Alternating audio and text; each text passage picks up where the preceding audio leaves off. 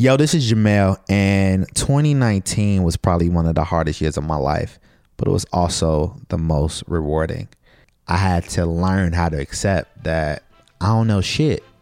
so now I have a lot to learn, and I want to live life on the edges where comfort doesn't exist. IDK. So here we go.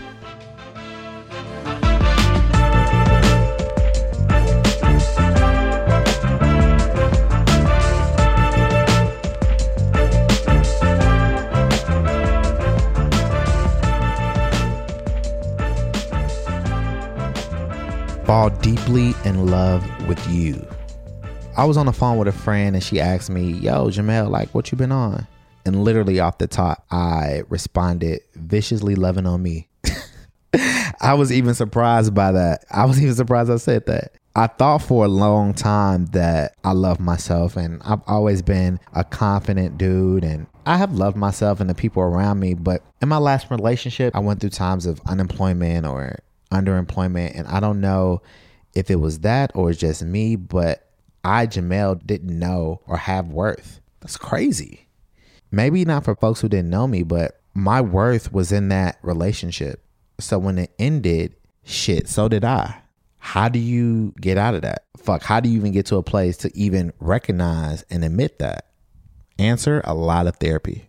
No, seriously though, but I had to find who Jamel was and I didn't know. Shit, I still don't. but I think that's the whole point of this whole thing. I don't think I want to. Knowing means that you're stuck and I want to be forever growing. Knowing means you no longer are learning.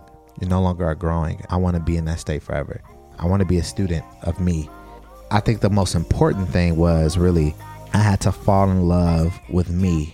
And that was the most difficult but the most rewarding thing I've ever did. How? It started with being by myself, doing things that I wanted, finding out what that is, loving who I am, realizing that I am merely love in human form, reminding myself daily that I am enough, as is written on my bathroom mirror, among with a lot of messages that are in this series working out daily, letting my spirit goes where it was led. That worked for me.